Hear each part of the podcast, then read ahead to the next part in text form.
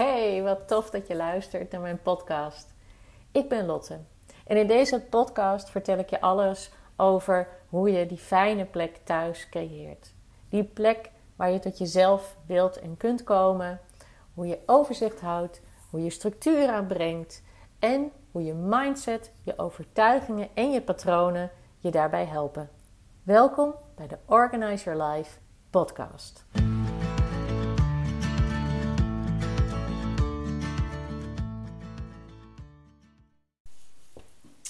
Ja, hoi, wat leuk dat je luistert naar de derde aflevering van Organize Your Life.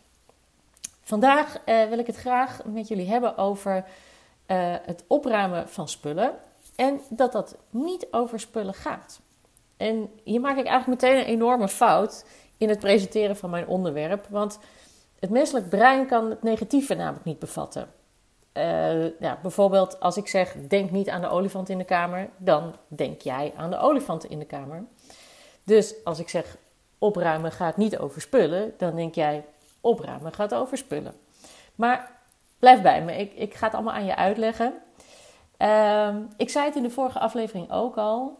Ons huis en de ruimtes waar we ons in bevinden, is eigenlijk een weerspiegeling van onszelf en hoe we ons voelen. En dat is soms best wel een beetje confronterend om te horen, maar als ik het zeg, is er bijna eigenlijk niemand die tegen mij zegt: Nee hoor, daar herken ik me helemaal niet in. Want je huis, je thuis, is een verlengde van je energieveld. En dit is ook waarom bezigheden zoals het, het opruimen en het schoonmaken van je huis, het herschikken van meubels, het ordenen van je kledingkast en het wegdoen van dingen die je omgeving en die ruimtes rommelig maken, die hebben echt een significante impact op je geest, op je lichaam, op je, op je spirit, je ziel. Want als je leeft in een rommelige omgeving, dan heeft dat invloed op jou, dat zei ik net al. Van, van rommel en chaos om je heen word je moe. Je blijft hangen in het verleden. Daar heb ik in de vorige aflevering ook iets over verteld. Je komt niet vooruit. Je wordt er vaak zelf chaotisch van, omdat je dingen niet kunt vinden, onrustig. En je wordt ook vaak door anderen anders behandeld.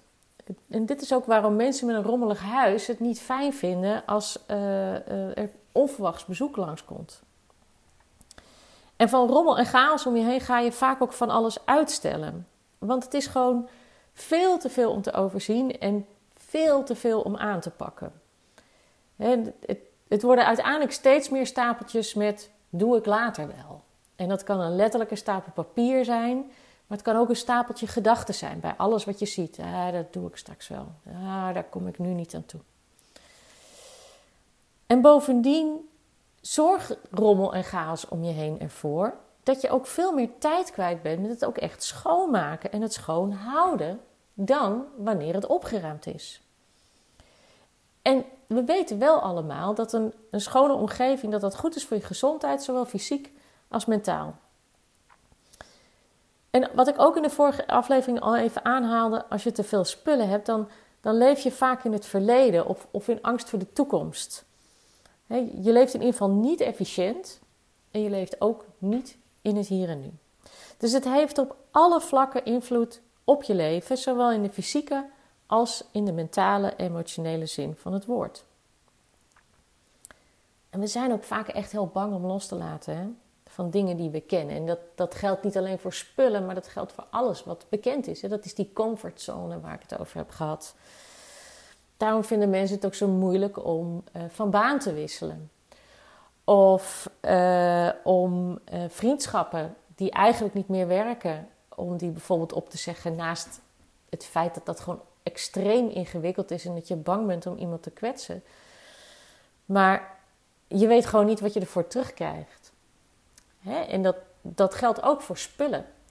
En dus in, de, in de regel vinden wij het als mens met alles op een gegeven moment gewoon heel lastig om dingen, om vastigheid, om dingen die ons bekend zijn, die we, waar we vertrouwd mee zijn, om die los te laten. Want als we loslaten, wat gebeurt er dan? We zijn bang dat we vallen, dat we geen houvast meer hebben, want we weten niet wat daarachter zit. We weten niet wat er voor in de plaats komt. We weten wel wat we nu hebben. En daarom houden we het vast. Dus daar zit ook weer heel veel angst achter en angst om los te laten. Maar pas als je loslaat, met wat het ook is, met die baan, of die vriendschappen, of die spullen, dan pas maak je echt ruimte voor iets anders. En, en die ruimte die maak je niet alleen letterlijk in je omgeving, ja, als je echt spullen wegdoet, maar die maak je ook in je energie, in, in hoe je je van binnen voelt. En dat, dat, die angst om dat los te laten, dat vasthouden, dat weerhoudt jou daarvan. Maar uiteindelijk willen we wel allemaal leven in rust. En willen we meer energie. En willen we overzicht en, en willen we leuke dingen doen. Ik hoor het zoveel bij de vrouwen die ik help en die ik spreek. Ik moet nog honderd dingen doen. Ik heb zoveel ballen die ik in de lucht moet houden. Maar ik wil ook rust en ik wil ook energie en ik wil ook tijd voor mezelf. En dan vraag ik, als je dat zou hebben, hè, die tijd en die rust en die energie voor jezelf, wat zou je daarmee dan doen? Ah, dan krijg ik allemaal prachtige antwoorden van, oh, dan zou ik veel meer naar buiten gaan. Of ik wil zo graag weer een hobby oppakken die ik al zo lang niet heb uitgeoefend. Of ik wil meer lezen. Uh, yoga. Ik wil meer met vrienden en vriendinnen doen. Ik wil heel graag meer tijd met mijn kinderen doorbrengen. En zonder dat we het doorhebben, gaat heel veel van die tijd zitten in dat huis. In die spullen, in, het, in dat huis, in dat huishouden wat niet, waar niet een gedachte of niet een, routine of geen structuur achter zit.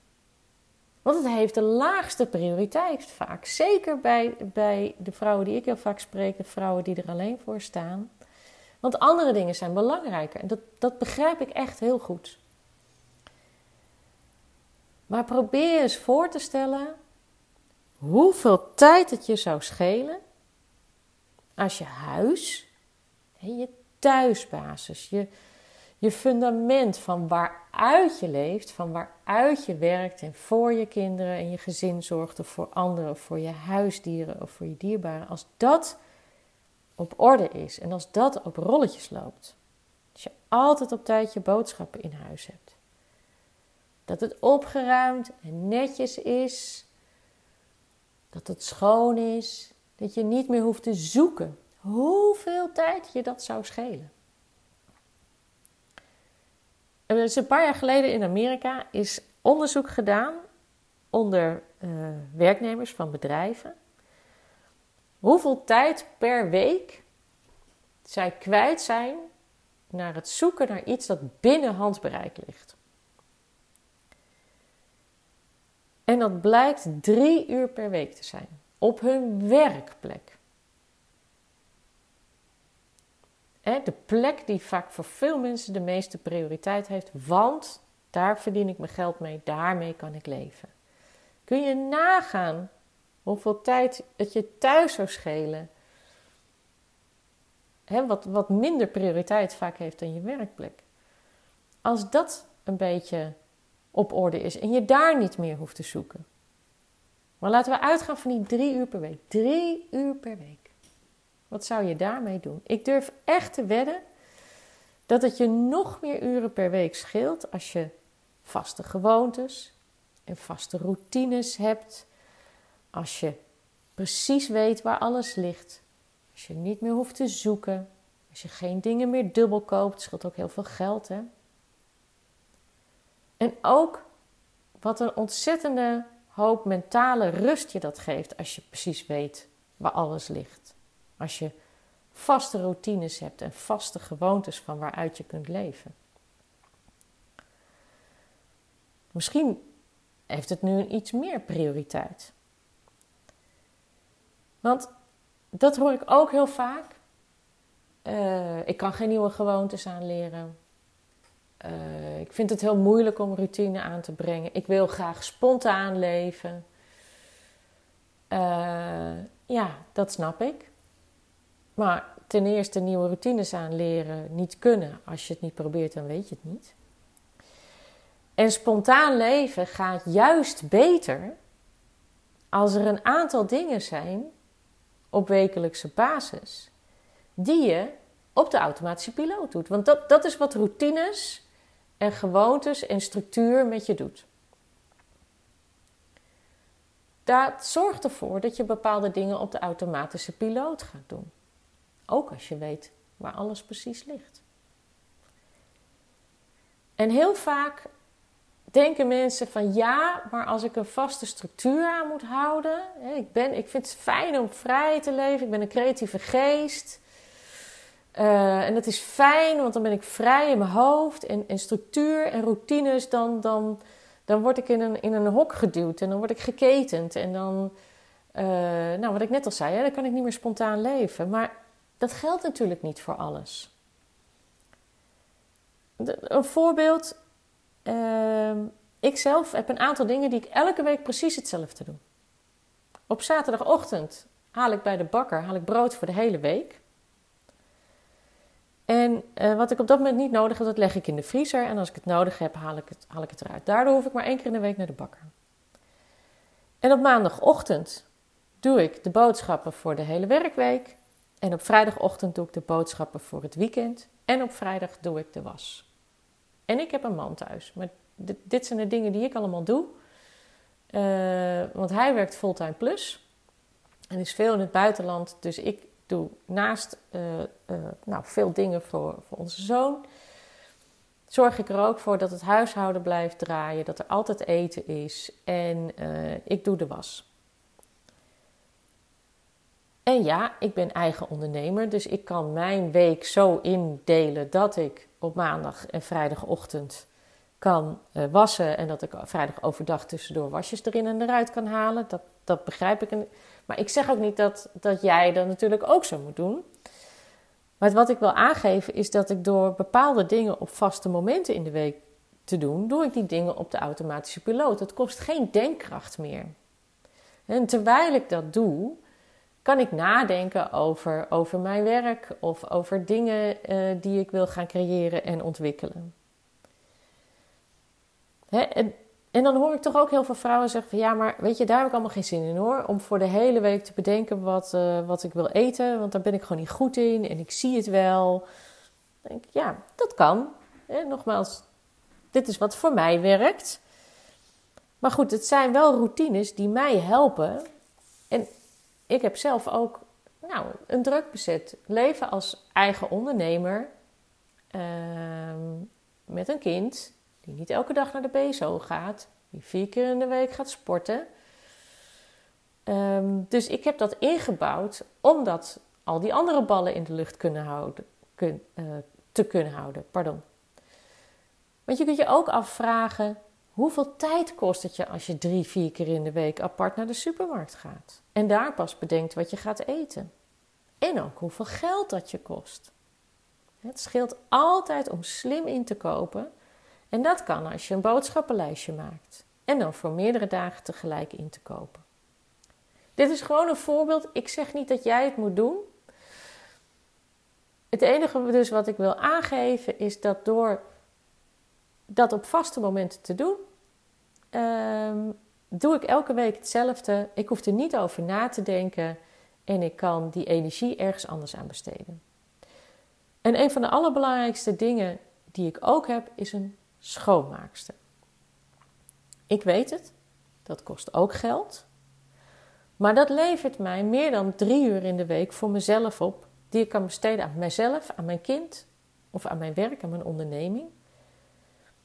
En ja, dat, dat is spannend om zo iemand in je huis te laten komen. Dan moet je hebben, iemand hebben die je kunt vertrouwen. Um, en ja, dat kost geld. Maar je hoeft het natuurlijk ook niet meteen elke week te doen. Je kan ook gewoon iemand één keer in de twee weken laten komen. Dat scheelt vaak al een heleboel. En um, de vraag op een gegeven moment is ook: wat, wat is het je waard? Meer rust op wekelijkse basis? Of dat geld bewaren voor een vakantie, waar je dan zo overwerkt en zo moe van bent omdat je alles in je eentje doet, inclusief het schoonmaken. En dus eigenlijk niet uh, die energie meer hebt om echt te genieten van die vakantie. Want dat gebeurt ook heel vaak. En dan hoor ik ook heel vaak, ja, maar eh, eh, ik heb thuis kinderen en die zijn heel slecht in opruimen. En als je een schoonmaakster wil laten schoonmaken, dan moet het toch echt eerst goed opgeruimd zijn en dat kunnen zij niet. Maar weet je, alle kinderen kunnen opruimen. Ja, als je vaste plekken hebt voor alles, waar alles opgeruimd wordt, dat kun je ze gewoon aanleren waar het moet. Gaat dat in één keer? Nee. Niks gaat in één keer natuurlijk. Maar het kan wel. dus met een paar weken zit dat er echt wel in. En ook kinderen vinden het heel fijn om een rustige, schone, opgeruimde omgeving te hebben. En je kunt hun gewoon leren om je mee te helpen. Weet je, morgen komt de schoonmaakster. Even met z'n allen nu tien minuutjes even kwaad maken om het op te ruimen. Dan kan de schoonmaakster er morgen goed bij. Het is gewoon een tip. Het zou mijn eerste tip hebben als je, of eerste tip zijn als je in een, als je weinig tijd voor jezelf hebt en je wil graag een schone, opgeruimde omgeving. Uh, huur een schoonmaker in. Al is het maar voor één keer in de twee weken. En al die redenen die ik net opnoemde, die, het kost geld, of mijn kinderen kunnen niet goed opruimen, of uh, gaat dat allemaal wel goed en ik kan niemand vinden die ik kan vertrouwen. Dat zijn vaak ook dingen die we onszelf vertellen, zodat we niemand hoeven in te huren en niet dat moeilijke hoeven te doen, dat enge waarvan we niet weten hoe dat zal zijn. En dus dat houdt je weer in je comfortzone en dan hoef je weer niks nieuws te proberen. En dan denk je, oké, maar goed, maar voordat ik een schoonmaker kan inhuren, moet ik wel eerst mijn huis opruimen, want anders kan er niet schoongemaakt worden. Zeker, dat zei ik inderdaad ook al eerder. En dat is dan eigenlijk ook de eerste stap die je moet zetten. Hè? Ik moest laatst ook echt nog aan iemand uitleggen wat het verschil was tussen opruimen en schoonmaken. Dat is dus nog niet. Het was een hele slimme vrouw. Een hele analytische slimme vrouw, maar ze wist het niet.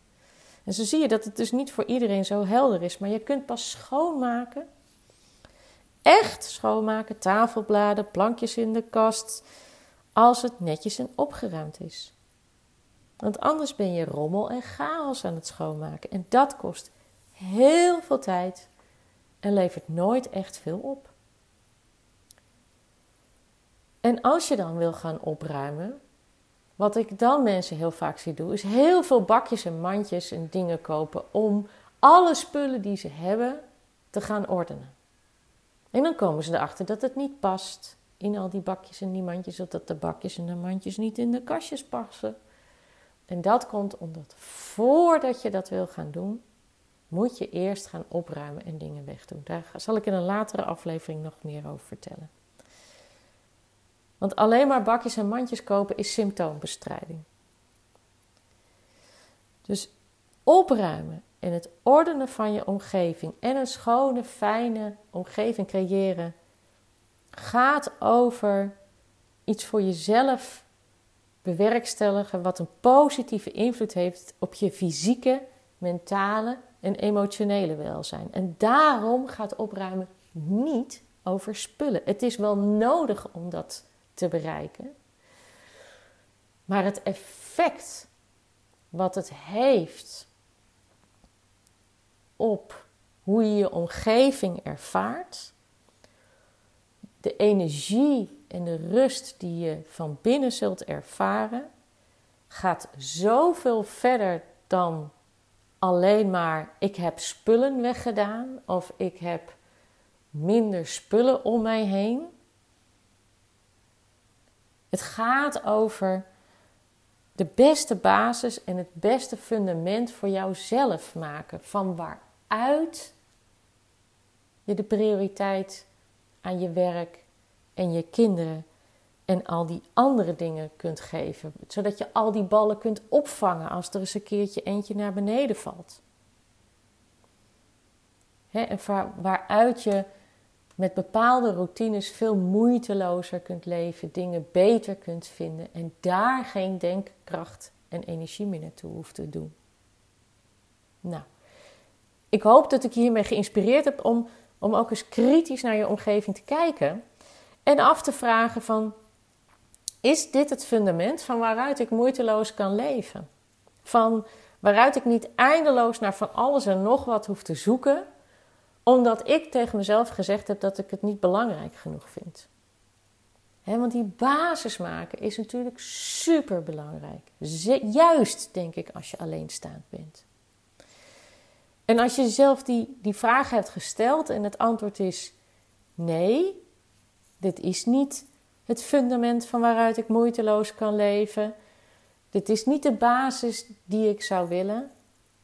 Stel jezelf dan de vraag: wat zou je anders willen? En dan, dan wil ik je uitdagen om verder te gaan dan het antwoord: ja, ik wil een netjes en een opgeruimde omgeving. Oké, maar waarom wil je dat? En wat levert dat je op? En wat weerhoudt je er nu van om dat te bereiken? En ga dan ook verder dan antwoorden: ja, ik heb geen tijd, ik heb geen geld. I know. Echt. Maar daar zit vaak meer achter. probeer jezelf daarin uit te dagen. In, uh, in de show notes heb ik weer de link gezet naar het document over je opruimbagage, waarin ik in de vorige afleveringen uh, verteld heb.